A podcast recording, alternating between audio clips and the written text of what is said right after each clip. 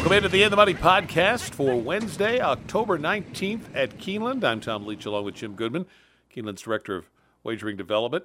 And we will take a look at the late pick four on the Wednesday card three allowance races and a two year old maiden group. We'll start with a first level allowance for fillies and mares three and up, sprinting five and a half on the turf.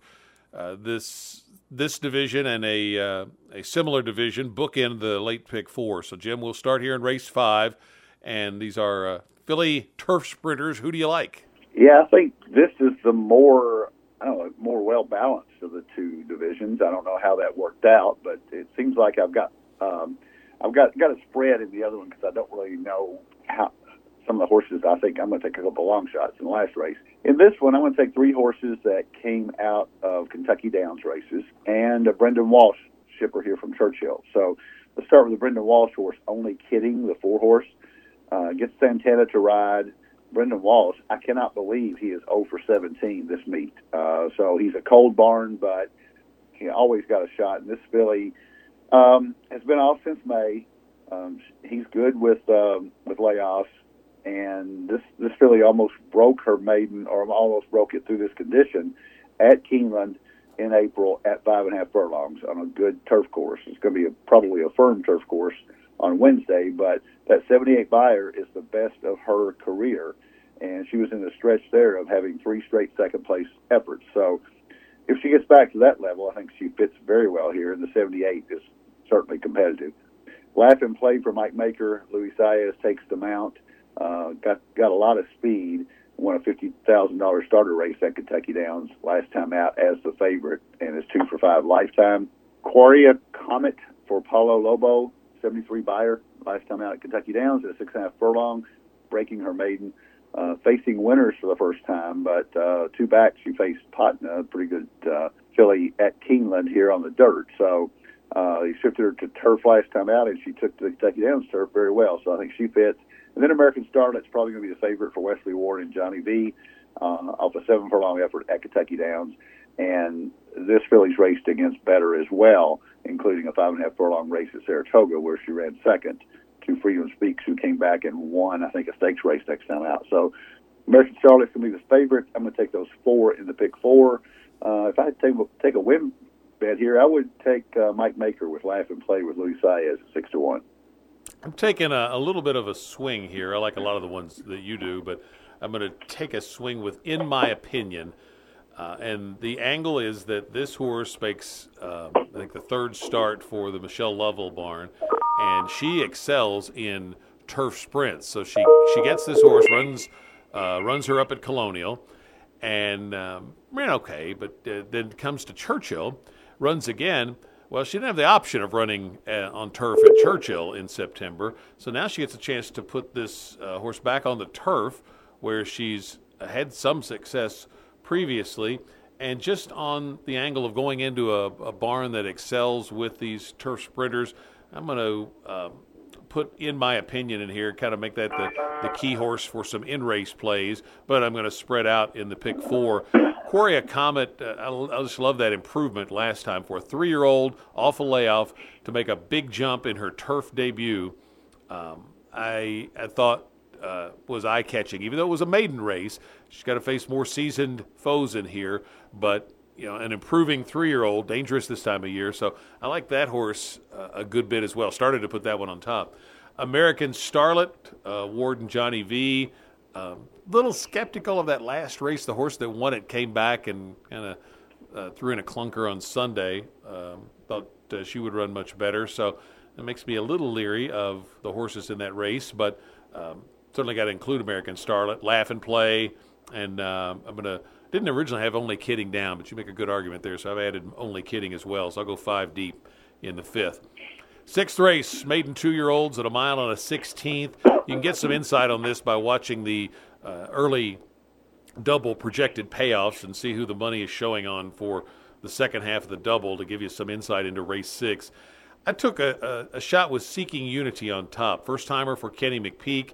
Uh, Kenny's done well at the meet so far, and he tends to heat up in the second half of the fall meet uh, for whatever reason. Uh, not overwhelmed by the horses that have experience, and so I'm going to try Seeking Unity on top. otherwise, uh, I've got uh, three horses that seem to be about even to me. I'm going to take Presider second off the big improvement last time with a little bit of a wide trip for uh, Cherie DeVaux. Cyclone Mischief was uh, second first time out and uh, just missed, and so nothing wrong with that effort certainly. And then the five horse, it's uh, Brad Cox who uh, has a horse here that's bred to relish the the longer distance. So going to use those four in my pick four. How about you? Uh, going to use three of those four. Um, Seeking Unity is certainly uh, fits on that long series of workouts that Kenny McPeek is famous for, and a couple of bullet uh, two back and a bullet on October 13th at uh, five furlongs at 101 and two.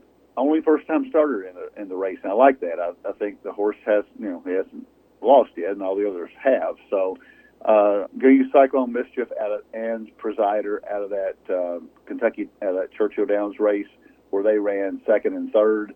And then I'm going to throw in a, a long shot here, and it's simply because of connections.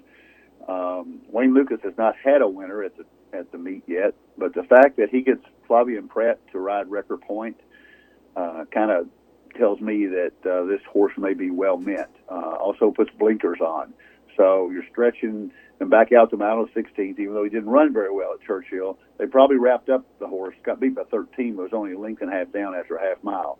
So uh, I think the horse may be ready. I think the fact that Flavien Prat takes the mount uh, tells me that might have a shot here in a fairly wide open maiden special weight. So I'm going to use four. Interesting angle there. I can see your point on uh, Wrecker Point. Seventh race is allowance three and up, six furlongs, kind of a high level allowance race. Prevalence probably going to be the strong favorite in here. Where did you land?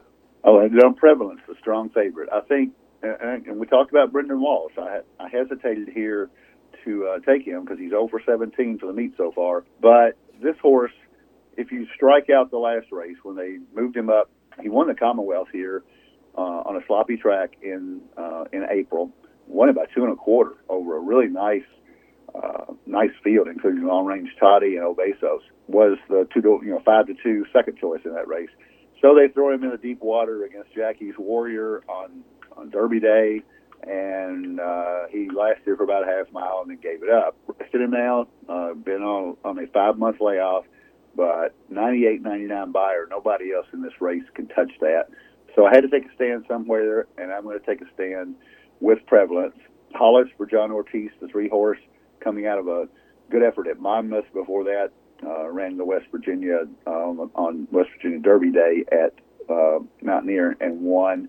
Horse has won 12 races lifetime, uh, but it has been uh, a while since he really ran fast, and that was back at Oaklawn in December 21 with a 109 Beyer. So, uh, stakes race horse got finished uh, three lengths out in the Whitmore at Oaklawn. Um, Hollis has a big shot in here. I just think prevalence might be a little bit better. Hear Me Song um, for Ashard and uh, Will Stinson, 94 Beyer last time out at Churchill. And then South Bend for Belmont and Luis Saez has got to be considered. But I took a stand here. I, could, I think any of these horses, it would not be a shock to win, but uh, I'm going to take a stand with prevalence. Yeah, I took prevalence as well. Just all the things that you mentioned. Did talk to uh, Brendan Walsh for an interview that'll air on the Today at Keeneland show. He said the horse just had a couple of minor issues in the spring, so they gave him a little time off.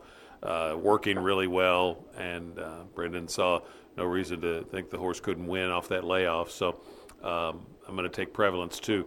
I took Chattelot second. Uh, horse won his uh, debut at Saratoga last summer, and then has been working really well for the Asmussen barn. And so I took uh, a shot on that one to include in my uh, on my ticket. And then I'm going to probably stop there when we get to the pick four. Hear Me Song, and then the two Ortiz horses, Heart Rhythm and, and Hollis. Although uh, John Ortiz told me he's pretty sure he's going to scratch Hollis. Uh, but Heart Rhythm he just claimed, and the horse is two for two here, so that could be a, an interesting one. Uh, but I'm going to uh, go with prevalence as well. Eighth race is the other half of that first level allowance five and a half furlong turf sprint for fillies and mares three and up. I ended up uh, liking Top Gun Girl on top here for Ward and Johnny V. Uh, horse ran her best race last time. I like the cutback from six and a half at Kentucky Downs to five and a half here, and uh, I think that'll make her only only better. Uh, Shannon, the one horse, it's Brad Cox, also a horse cutting back from a longer race, and um, in at Kentucky Downs, and this horse has won at Keeneland. So I think one of those two, I, I kind of think is going to win this. Opening day buzz, the nine, certainly has uh, form to consider uh, adding her to your ticket. I just that the barn uh, shipped one in earlier, didn't really run very well, so I'm gonna be a little skeptical of the barn until I see a little more. So Top Gun Girl for me on top over Shannon. How about you in race eight? I said Shannon on top, but I don't feel very comfortable about it. I mean, uh, Brad Cox's horse, this horse, um, before he was trained, before she was trained by Brad Cox, won a race here at Keeneland last spring at 24 to 1. We had a contest that day, and three or four people had the horse at 24 to 1 and, really ran off the off the board. Jumped from a 38 Beyer to an 83 Beyer, first time on turf. And they've proven uh, the horse has run twice on turf since then. Um, and maybe she's got it all together because um, she has put two races together for the first time in her career with an 87 83 Beyer, straight, uh, shortening up to five and a half. Same as Top Gun Girl. So uh, Top Gun Girl has a big shine here for Wesley. I used Opening Buzz, as you mentioned. I used Gambling Cat for Mark Casse. Uh, horse had uh, has done well at Woodbine. Uh, only has not won in 2022, however, so way overdue. Uh, Kitten's Joy should like the track. Uh, ran once at Keeneland without success back early in her career.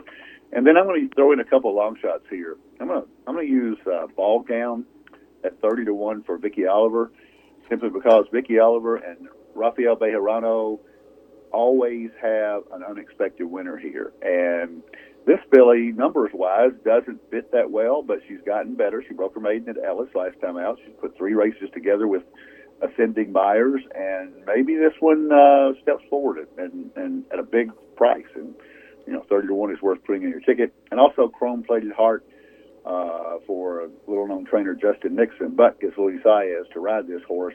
Um, big move up from uh, Sheldon Russell at Pimlico last time out. So take those two long shots in as well, just spreading the ticket a little bit, hoping to get a price. Let's go to the pick four. What's your ticket look like? Got a forty-eight dollar ticket, three four seven eight with three six eight eleven, taking a stand in the feature with prevalence of seven horse, and then finishing up with one five seven 9, 10, 11, hoping to get a price in the finale for $48 ticket. I'm going to go five deep in the first leg. I'm going to go two, three, four, seven, eight. Uh, then in the second leg, three, five, six, eight. Then six and seven, which is Chattelot and Prevalence. And then uh, just 11 and one in the last leg. And so that's just a $40 ticket. Going with a little lighter ticket, so you could punch that twice if you uh, like it. Best of luck with your plays on the Wednesday card. And uh, how'd the contests go last weekend, by the way, Jim?